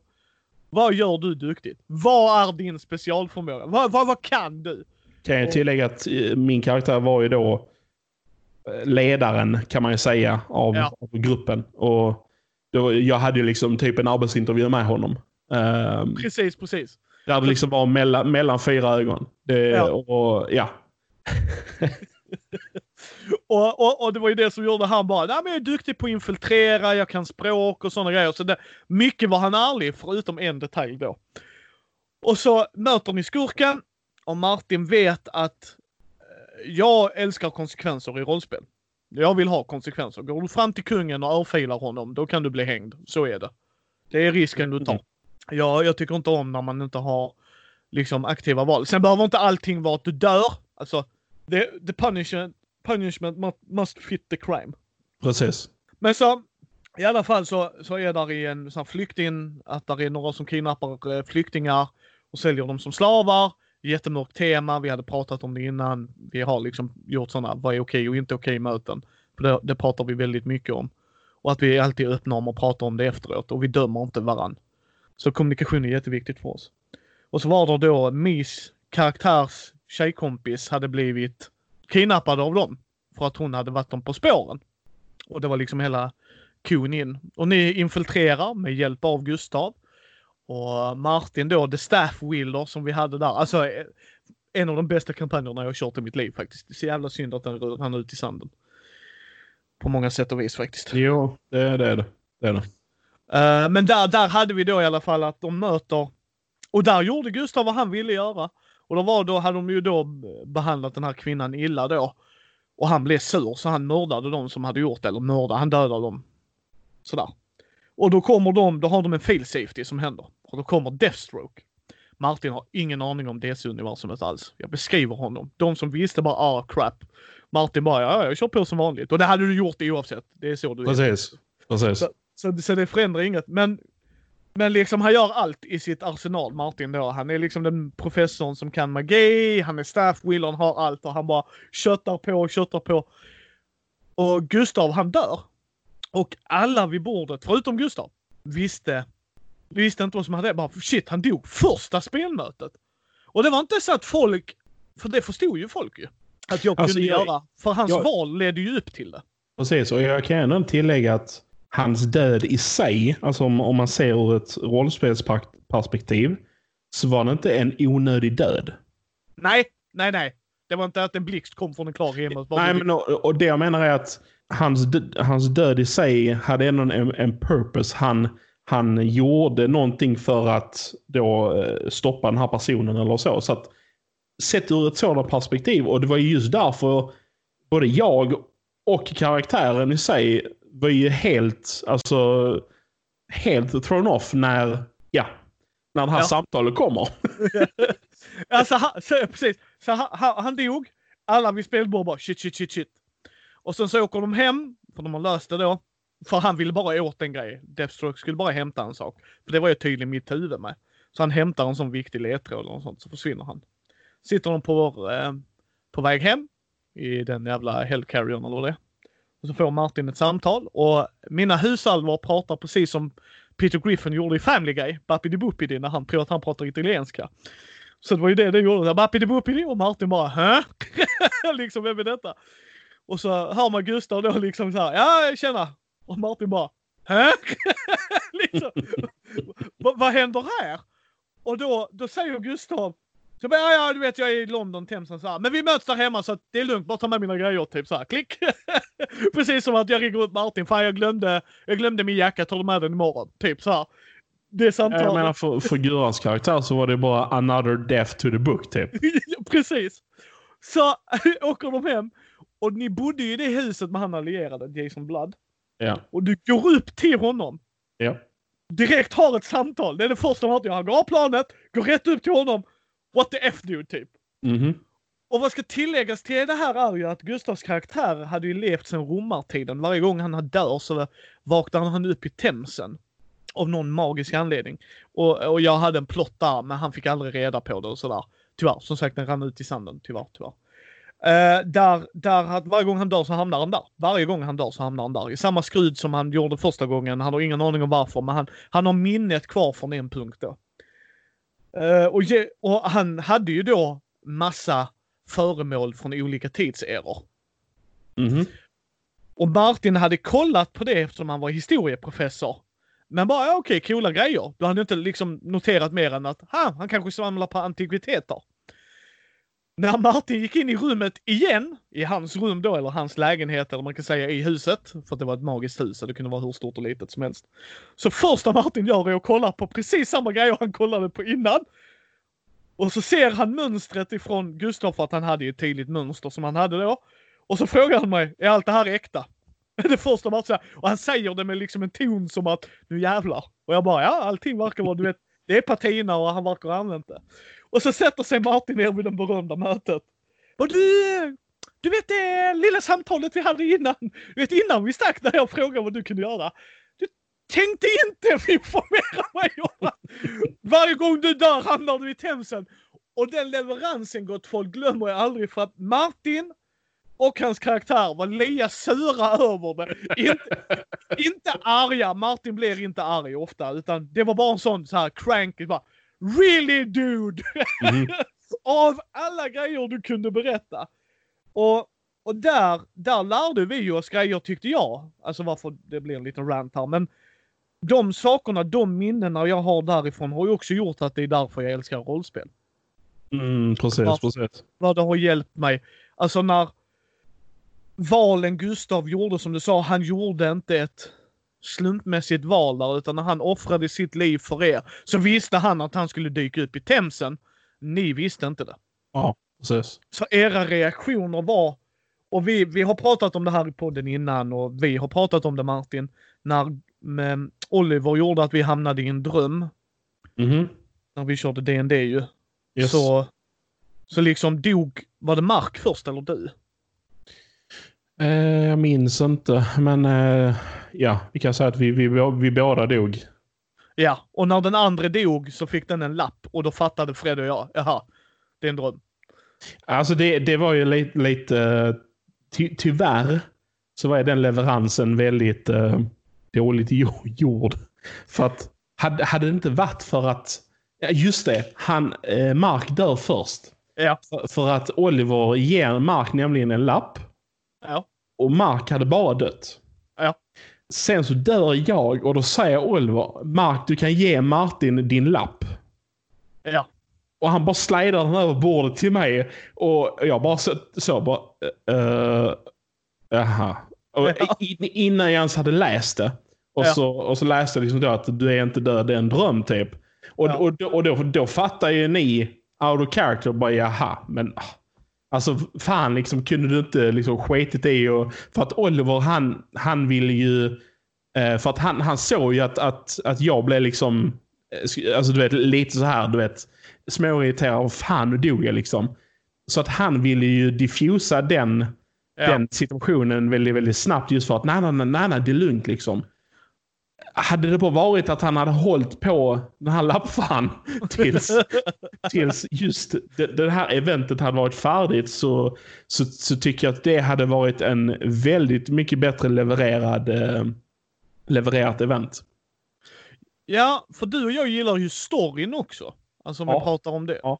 Eh, och det har ju också hjälpt en... Martin har inte spelat mig än, ska jag säga gott folk. En dag kommer det, jag lovar er. Och sen om vi är 65 år och sitter på pensionshemmet, det spelar inte mig någon roll.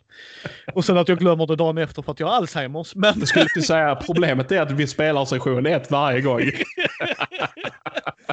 Men, men där, där, jag vet inte hur du känner där för att jag har alltid, och Martin är tacksam gott folk. Mi, shoutout till dig, alltid trevligt att spela med dig och det har jag haft med alla som har varit med och spelat, inte det. Men där är vissa spelare där Alltså vi bara bollar bra mellan varandra. Vi får bra RP och det får Martin och jag även om vi, även om inte någon av oss har spelledarrollen. Vi feedar av varandra väldigt bra. Ja. Och, jag, och det är liksom, det, kan, det, det är ju vår personkemi utanför bordet också, så är det ju. Alltså vad fan, det är som jag har sagt till Martin, jag älskar ju bara att träffa Martin. Alltså det är ju så. Ska, liksom, vi kan gå och handla. Eller om våra fruar och sambosar vill gå och handla så kan du och jag sitta och fika och bara haft. Ja vad gjorde ni? Ni var ju på Väla, det måste vara tråkigt. Nej, vi mix med Martin så det var soft liksom. Alltså sådär. Eh, så att vi feedar ju av varandra. Och det har alltid Martin varit tacksam för, just med professorn liksom att du sa, och vi har pratat om det liksom att ja, jag vill ha ut, ut det här liksom. Vad vill vi ha av storyn? Vad vill vi? vi alltså jag vill hit, sa du liksom. Och jag frågade ju er varje gång. Vad vill ni ha ut av det? Vilket håll ska vi gå? Ska vi köra mer Dungeons? För vi hade ju sådana, eller det var ju inte Dungeons för oss, det var ju tempel. Problemlösar-tempel. Uh, och det var liksom, vi, vi hade uppdrag, vad var inte okej? Okay? Och jag menar, man ska också komma ihåg att det tycker jag är det bästa. Och där är ju en mindfuck jag gjorde på Martin som än idag när någon mindfuckar mig så hör jag Martin. Nä, vet du hur det känns din jävel? you son of a bitch. och, och, och, det var ju det som hände när Fredde gjorde det på mig. Så var det första Martin sa. Vet du hur det känns din jävel? Mm, mm, mm. och det var liksom när vi också spelade DC och då när Fylle-Peter kom tillbaks. Ja, precis. Och jag menar, jag tyckte det var jätteskoj för jag utmanar er. Du blev utmanad. Sen, sen spelar vi med en grupp som, ja, om, om Batman och de är A-laget så var de väl Z-laget då. lite så, lite så. De var bara... Gäng av ragtags, idioter och eh, halvt om halvt insane personer. För övrigt en av de mest roligaste karaktärerna jag har spelat. Eh, Merlin saknar honom än idag. ja, han var också bra. Men där, och det är det jag menar, jag ser en tydlig tråd där att även om, även om jag vill jag är nog mer samberättare än Martin i det avsiktet att jag har inga problem att ta över om någon spelledare säger vad händer. Alltså så här, sätt byn och det. Och det kanske inte alltid är det du gillar. Så har vi alltid varit att vi feedar av varandra. Ja, precis. Alltså jag... Eh, där är det till exempel så, och du nämnde mig. Och jag har ett, alltså det är ett väldigt bra praktexempel just på, på det här med att feeda av varandra. Vi hade ju ett scenario där, där vi spelade där vi... Jag, jag vill vidhålla det är en, en av mina bästa liksom så här improv situationer som jag någonsin har gjort. Och det var just att det har, har du flera andra personer där jag, jag bara tar och kastar bollen över och, och du plockar upp det Micke och du bara fortsätter. Det är, det är så jävla tacksamt och det är, det är så, så himla roligt att, att rollspela när man har den där synergin. För att, och, och, och, vi har ju exempel på det också. Där, där du har kastat bollen över till mig och jag har bara, bara winget rakt av. Men där, nu ska vi inte nämna några namn, men där en annan person då kastar bollen till honom och han bara jag, jag, jag, kan nämna en som jag tycker är fantastisk. Det är Oliver. Ja. Älskar, den, älskar dig Oliver. Älskar dig. Uh, han har varit med i podden i två avsnitt redan. Uh, sjukt jävla rolig människa. Det ska bli jätteroligt att spela med honom. Men jag kommer ihåg när första gången vi körde Call of Cthulhu när jag spelade det. Så var det liksom sådär att okej, okay, de är en detektivbyrå. Oliver är rik. Han ska ge dem uppdraget. Fine, vi har den premissen. Så kommer en, ja din granne kommer in. Har jag en granne? Man bara, Alltså det här, är, det här är en softboll. Det här är vad jag kastar till ett barn. Alltså, inte, inte för att Oliver är ett barn, men tänk, tänk den liknelsen att nu ska jag lära min son att kasta baseball som amerikanska fil filmer liksom. Du vet den klassiska pappa och sonen står på framsidan av huset så här. Nu kastar jag softbollen. Oliver bara, det bara får förbi huvudet och bara, har jag en granne? Alltså det, det scenariot jag ser är ju typ, du, du är på en baseballplan där är två väldigt kända lag som spelar. De, de skjuter en sidoboll, den åker ut i publiken. Papp, pappan fångar den till, till, sin femåriga son och sonen bara Åh, tack pappa. Och sen ser du sekunderna senare hur sonen kastar tillbaka bollen in på planen igen.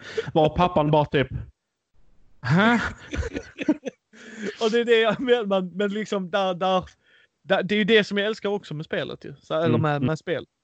Men det, där, där är det just det, det här med, med impro, improvisationen. Just att där, där, där vill jag ju spegla det tillbaka till, till det riktiga livet. Just att man, man kanske blir snabbare på, snabbare på alltså, um, Svaret, svar, precis, snabbtänkt och, och kunna svara tillbaka. Och, och även sådana faktorer, även liksom kunna göra att, att man för, för, för jag, jag vet att det är en, en sak som jag alltid brukar säga på eh, när jag är på en arbetsintervju. Det är det här när frågan kommer, vem, vem är du i rummet? L låt säga att du liksom sitter i ett mötesrum och du har fem, sex personer.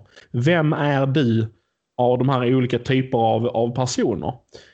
Och jag säger alltid, jag är den som, som typ, jag är lite av kameleonten.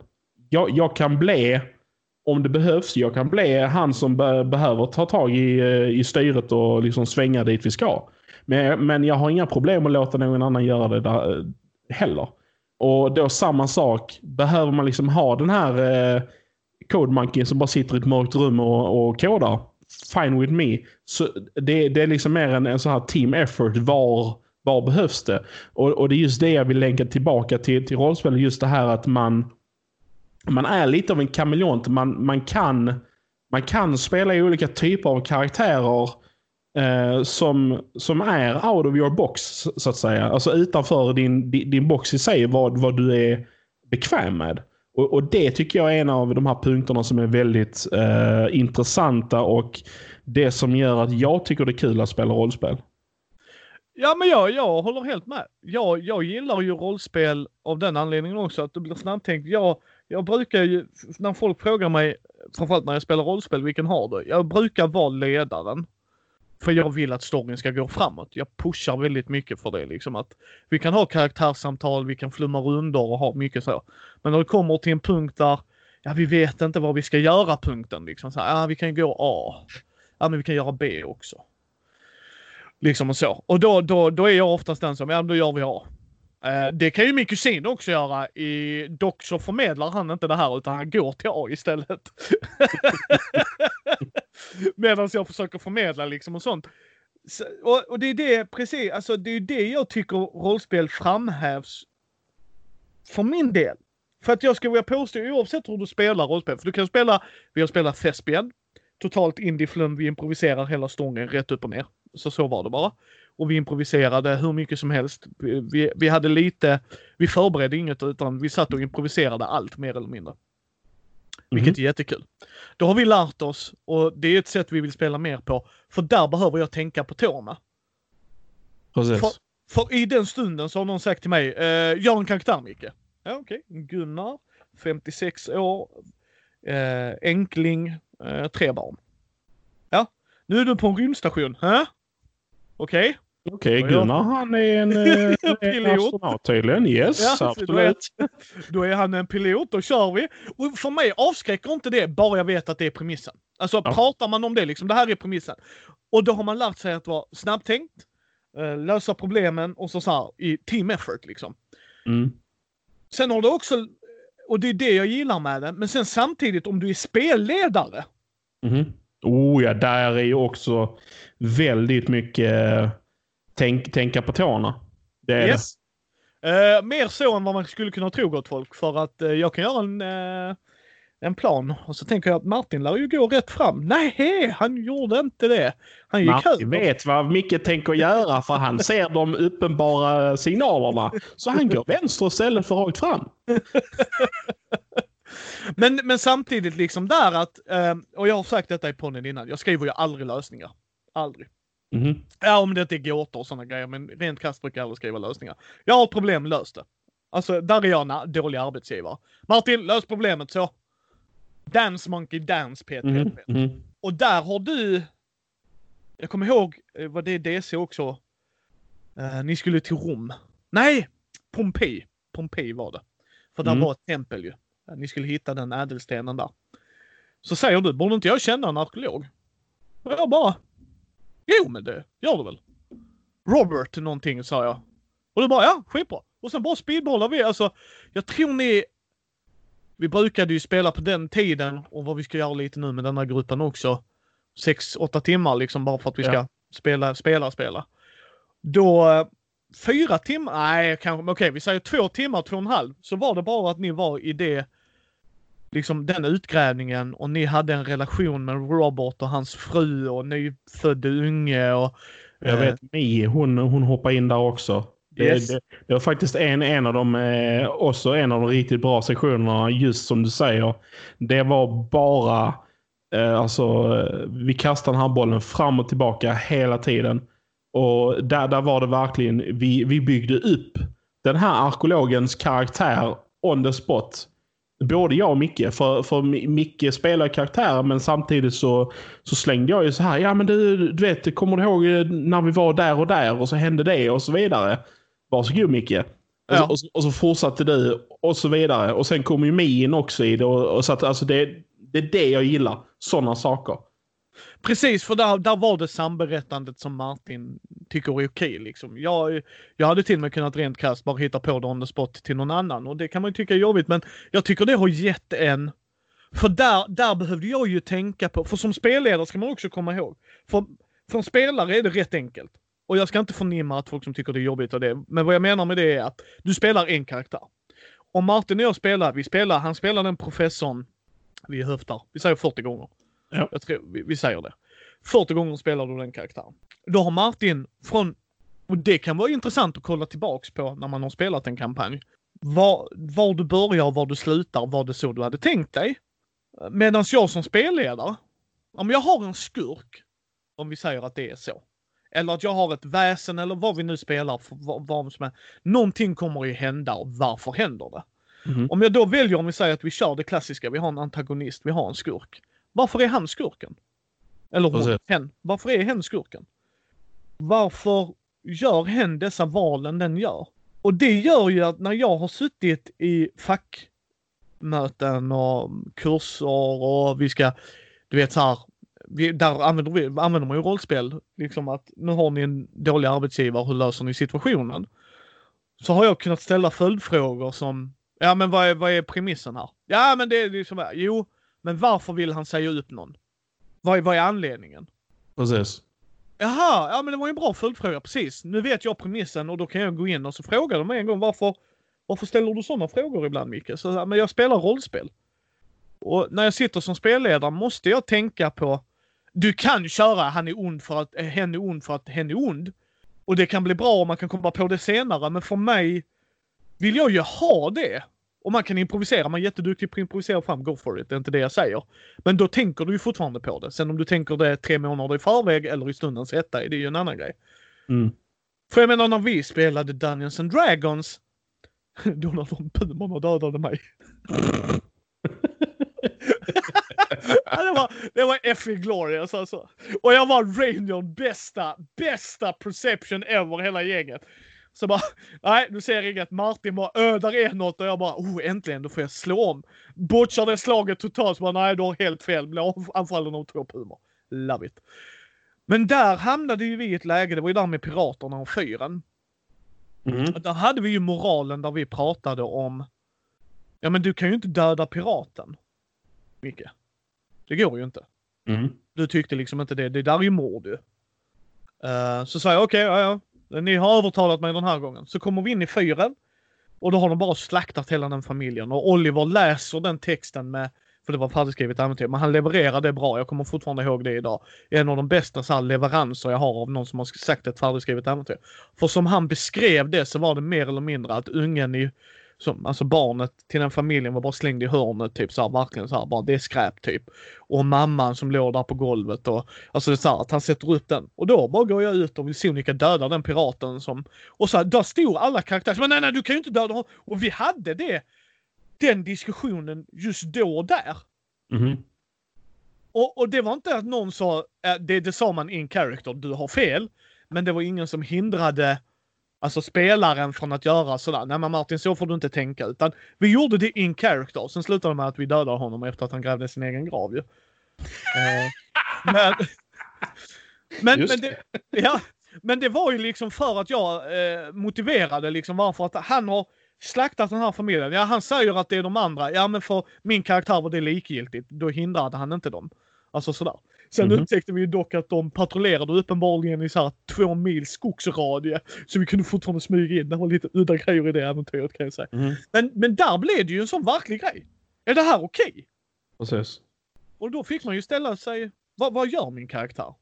Precis, så det är ju... Eh, där har jag det... Nu, nu minns jag inte exakt hur, hur jag kom fram till, till det jag gjorde med professorn. Men det var ju då när när jag helt plötsligt bara liksom släppte allting och började gå in i det här lägret där det var massa sjuka.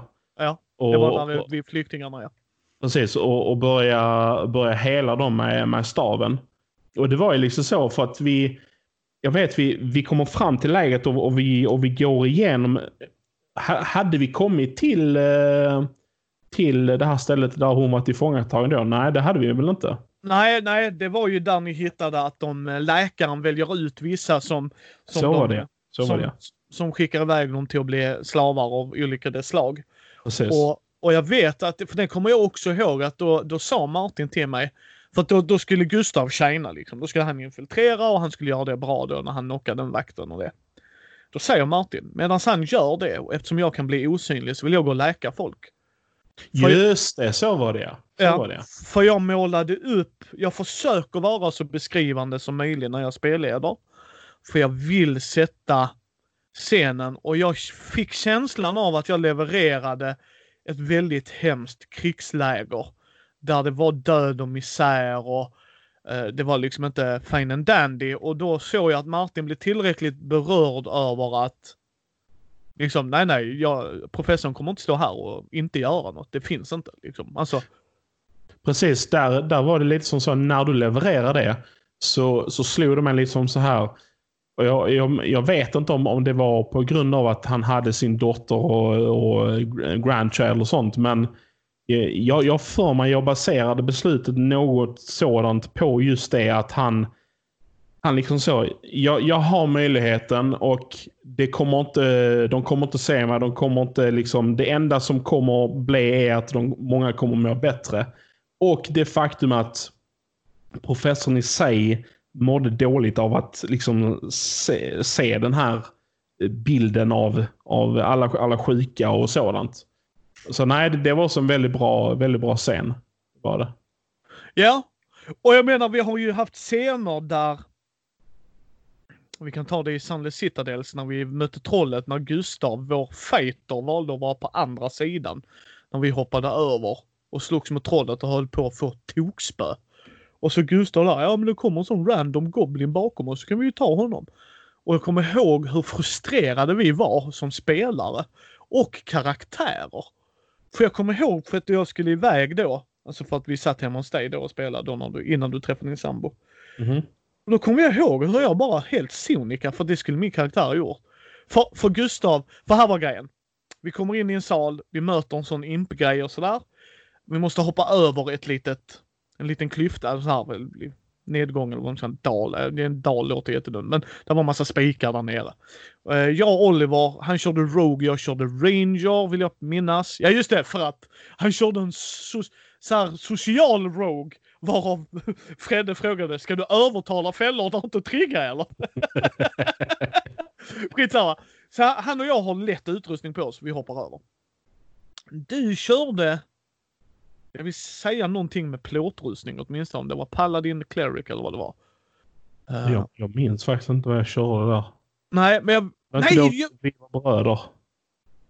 Jo, det kan det ha varit. Men du, jag vet att du körde Magiker kanske? För jag vet en av er hade utrustning och det var ju Mark, för han körde Cleric, tror jag, eller Paladin tror jag det var. Mm. Så, så, han tar av sig sin utrustning, slänger över den du vet, går ner för den lilla sluttningen ner, hoppar upp där uppe och så här, vi väntar på er. Gustav väljer att stanna. För utifall att den lille pissimpen kommer tillbaks, den demongrejen, så skulle han skydda oss. Sen att vi håller på att dö på andra sidan av det jävla trollet. Ja, just det, just det. Nu kommer jag ihåg. Ja, det spelar ingen roll. Och då sa Gustav, ja men jag kan ju hoppa över. Så förklarar Fredrik för honom. Uh, nej, för, nej så här säger han. Uh, då kan jag ta av mig min rustning och så slänga över den och göra som de andra gjorde. Så sa Fredde till honom, du, det kommer ta minst 15 minuter. Varje stridsrunda är 6 sekunder och de håller på att dö nu. Mm -hmm. Alltså det var liksom, det, det fanns att det skulle ta 100 runder liksom. Alltså, nej mer än det för fasiken. Vad hade varit det? 600 runder eller något sånt. Skitsamma. Alltså väldigt många runder. Ja, ja. Och, och, han bara, ja men då hoppar jag över. Ja, plate armor, det gick ju skitbra. Så han landar i mitten, skadar sig duktigt. Och jag kommer ihåg hur frustrerade vi var av anledningen han gjorde det. Mm, mm. Men då, då hanterade vi det. Och då, då gjorde jag mitt dick move. Innan jag gick så sa jag, gå ut och skjuter en pil i knät på honom, sen gick jag. Alltså för att nej men liksom det var, det var, och vi fick ju hantera det. För vi pratade ju med Gustav efteråt, så bara varför stannade du kvar? Mm. Ja men det kunde ju kommit något i ryggen. Vad? Vad? Vi har köttat allting liksom. Precis.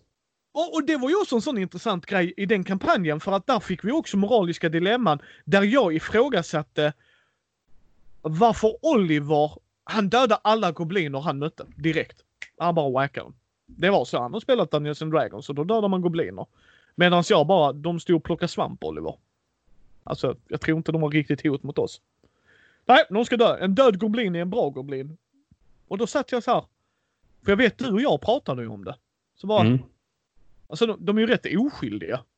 De har inga vapen. Alltså, Mm. Mm. Nej, nej vi slaktar dem. Ja, okej, så slaktar vi dem och så sa jag det. Jag bara, jag tänker mig, du vet en liten goblinunge som ligger där och skruggar liksom. Är alltså jättehemskt. Det kom sex individer ner i vår grotta. Vår grotta dessutom, med liksom inget annat där att göra. Bara slaktar hela min familj när vi står och plockar svamp liksom. Och så bara Mm. kutar de vidare. Så man bara, wow, what a dicks! Mm. För jag vet, du och jag tog samtalet och för jag kände mig rätt obekväm med det. Alltså jag, jag hade inga problem. säga att, att, jag, att jag minns det sådär, men eh, samtidigt, jag vet inte, frågar vi Oliver vad, vad anledningen var? Ja, ja, ja, han sa det. Men en död goblin är en bra goblin. Man dödar gobliner. Jag fast Och- det är egentligen anledning, men okej.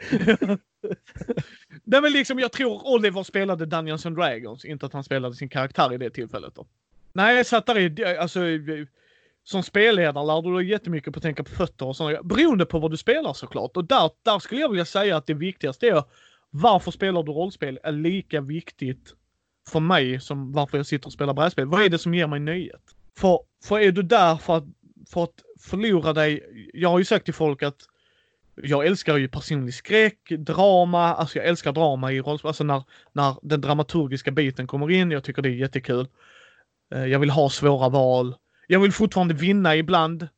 eh, Beroende på som sagt vilket spel vi spelar, vad premissen är. Och alla de grejerna. Men jag vill bli utmanad. Varje val jag gör ska få en... Jag hatar spelledare som inte ger mig konsekvenser på de valen jag gör. Mm. Jag vill att mina val ska spela roll. Jag vill... Min karaktär på lördag kommer heta Tinker. Han kommer kallas Mm. Tink. För att han är en Tinker. Han gillar att mecka och sånt. Och skulle Tinker då... Eh, ja, ja, jag, jag löser ditt problem Martin. Och sen bara fucka upp det och, och sen gör vi ingenting med det. Då skulle jag bli skitirriterad. Bara, alltså han fuckade ju upp din grej. Ja, ja, men sånt händer ju. Så man bara, ah, gör det verkligen det? Alltså, Mm. det, det är okej att vi kommer överens om det så, om det är det som spelar ut sig. Precis. Så liksom, ja. Ah. Har du något att tillägga? Det känns som att vi har flummat runt lite, men det är vad vi brukar göra ibland. Så Nej, alltså eh, som sagt, jag har någon, eh, jag, jag tycker att vi har någon tryckt på de huvud, huvudsakerna som jag hade i alla fall staplat upp i huvudet sedan innan. Så nej, jag, jag tycker, tycker det är, är bra. då eh, ska vi hoppa till anekdoterna. Så ja. Ja, vid slutet på varje längre avsnitt brukar vi ha lite anekdoter av olika slag. Så jag tänkte gästen ska få börja. Vad trevligt, vad trevligt. Eh, min anekdot den, den kommer från eh, din kampanj när vi körde Skurkarna. Eh, för den kampanjen var ju uppbyggd där vi körde både skurkar och, och eh, hjältar. Och jag, jag joinar ju då skurkkampanjen med en, en eh, hacker vid namn Merlin. Som i sig, han var lite eh, snudd på insane. Alltså han var extremt smart men, men det kunde ibland eh, gå över på det mer eh, ostabila hållet om vi säger som så. eh, och han hade en väldigt stor ehm, eh, vad heter det? Fascination, fascination för, ehm, för saker och ting. Alltså, alltså te- teknologiska ting. Och det här är då en scen när vi har anfallit en, eh, en bar, har jag för mig det var. Ja, det var, det var en rivaliserande pub. Precis, precis. Och eh, när vi väl liksom var, var färdiga med, med det här anfallet och vi hade, ja, vi hade haft ihjäl eh, x antal eh, personer inne i baren och så. Och den, den var liksom utrymd och, och, och vi skulle göra vår, liksom vår, vår sista eh, kom inte tillbaka-grej till, till de här som ägde baren så var det det att vi hade ju satt eh, C4 i praktiskt taget hela huset. Och skulle då, ja, vi, som, som ni säkert vet lyssnare att det eh, är inte så jäkla bra att vara i ett hus om man ska spränga det. så det här ragtag-teamet av, av personer består då av som sagt eh, mig, Merlin, som är då lite halvt insane och några andra personer som också är ja, insane på, på lite olika sätt. Ja, det var ju där med ledaren som sa jag ger honom ett lugnande njurslag. Ja, precis, precis. eh, och för övrigt så väldigt, väldigt bra, eh, vad heter det? kommentar eller replik tycker jag. Den är, den är klockren. ja, jag kan säga att Martin jag använder dem fortfarande ibland. Jag ger honom ett lugnande njurslag. Yes. Nej, det är ett internskämt. internskämt. ja. Nej, den, den är så jäkla bra. Men i alla fall, så det hade skett en rätt så stor strid inne i baren också. Eh, så ja. när, när vi väl då tar oss därifrån och vi har satt, satt alla sprängämnen där, där vi ska stå. Så när vi är på väg ut därifrån så, så håller jag avtryckaren i handen för att detonera all, all C4. Så när vi kanske är, vi, vi går samlad trupp ut därifrån. Så när vi är kanske en, säg 20-25 meter från, från utgången, alltså vi, eh, vi hade gått ut, så, eh, så, så, slår, det, slår det slint i skallen på Merlin. Varav han bara så, oh den här avtryckaren alltså. Det, det, det, det är lite det, samma sak som att du skulle ha en röd knapp på väggen och där det står don't touch. Ja. Det, är, det är ungefär samma, samma sak för honom och den här avtryckaren. Han, eh, det blir ju den värsta, värsta power i huvudet på honom. För att inte trycka av den. Vilket, vilket till slut gör att inom, säg fem sekunder att han, han eh, liksom kommer på att just jag har avtryckaren i min hand. Så trycker han de facto av och spränger huset. Och det var ju som en liten, eh, liten, liten så här atombomb kan man väl kalla det för. Men nej, inte riktigt. Men vi, vi alla i gruppen flög, flög x antal meter. Jag minns inte om, om ledaren bad mig om avtryckaren innan. Eh, alltså när vi är på väg därifrån. Var jag bara typ, just det, jag har avtryckaren. Och ja. Jag minns inte om det var just det, men eh, jag får jo. sånt. Ja, ja, han sa ja, men jag, jag vill ha avtryckaren. Merlin bara, och Martin bara, Merlin kommer aldrig ge ut den. Nej, precis. Eftersom han, han gillar teknologiska ting och så. Och jag menar, någonting där det är en knapp på. Hallå. Nej, så, så det slutade med att han tryckte av den då. Och, vi, och typ hela gruppen flyger ja, 20-25 meter. Varav man då ser senare en inspelning på en, på en stor, eh, stor sån här Jumbotron-TV. Eh, där du då ser inspelningen från när den här gruppen av, av eh, gangstrar går ut ifrån baren och helt plötsligt ser du en person tar upp avtryckaren och bara trycker av. Och ja, de här karaktärerna flyger 20-25 meter. Och sedan nästa scen är att när alla börjar resa sig upp hur ledaren börjar bara stå och skälla ut Merlin på att han var så jäkla förbannad för varför han, varför han tryckte av den. Ja, och, och det ska ju komma, komma ihåg också att eh, det var ju det Slick gjorde. Han gick fram till Martin, eller så här, jag går fram till mål och bara vad fan du göra bla bla bla bla bla. Alltså han verkligen raljerade. Mm, mm. Och när jag spelade upp den scenen för hjältegruppen för att de skulle se liksom det här har hänt. Eh, så tog jag bara bort ljudet så att jag mimar hur han bara, ja ni ser hur en då, vad, vad som verkar vara ledaren bara, hur i helvete kan mm. du vara så jävla korkad? Alltså verkligen mimspelet på den jumbotronen. Liksom här går de ut ascoola, bara kolla så coolt gäng vi är. En kille bara, oh kolla vad den här gör. Ledaren bara, what the hell? Precis, precis. Och, och där var det ju så att jag, jag spelar ju karaktären Eh, som sagt, lite på, på det här insane-hållet.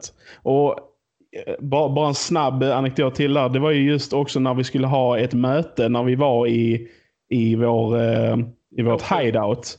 Så hade jag en sån liten tinkering-station nere i källaren. Varav, jag minns inte vem det var som kom och, och hämtade mig.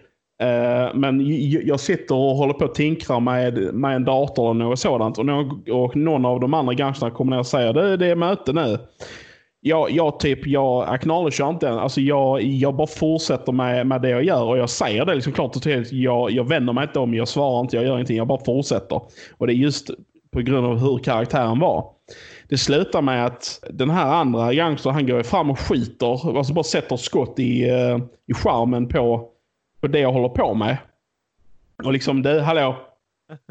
Kom nu liksom. Vad jag vänder mig om är, alltså man, man riktigt ser på mig hur jävla rasande jag är. Och eh, ja, det, det är liksom, där, där har ni nivån på, på vad, vad Merlin, hur han gillar teknologiska ting och vad han liksom, ja, skit i alla andra, jag håller på med detta typ.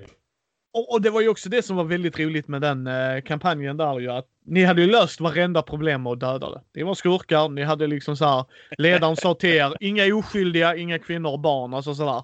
Det var mm. premissen, men är de skurkar eller emot oss, whack dem. Och, mm. och det gjorde de. Så kommer Mi, hon blir rekryterad från hjältegruppen till att bli, ta över efter honom då. Så hon bara, ja, ja, jag har bara en regel, eh, eller jag har bara en regel, ni får inte döda. Ja, och så ser man fem vuxna människor. Ja, vi skulle kunna göra så. Nej, ah, då dör han. Ja, men vi skulle ju kunna göra så då. Nej, det är också någon som dör. Ja, men så skulle vi kunna lösa det. Och då satt ni en halvtimme och så bara, då dör han. Och så till sist kom ni på en plan. Ja, okej, okay, så gör vi så här och så här och så här. Och så gör ni planen, ni går in i hamnen. Jag kommer ihåg att det var en hamn nämligen. Lastbilen håller på att lämna. Johns karaktär tar hand om det. Liksom ni har fixat det och sådär. Sen så på något sätt så händer det att eh, Rickard, Slick då som vi kallar honom, hans karaktär blir överrumplad. Så han dör, han blir skjuten i huvudet. Och han spelade också en sån som inte kunde dö. Och det är få gånger jag tillåter det. Alltså det, man jag har fullt förtroende för spelaren då. Gustav till exempel skötte det snyggt. Och Slick också. För att de löste inte problemen genom att, nej men jag kan ju dö så jag kan ju springa rätt in här. Det gjorde de inte för det är en grej som kan oroa mig annars. Utan de, de körde det bra.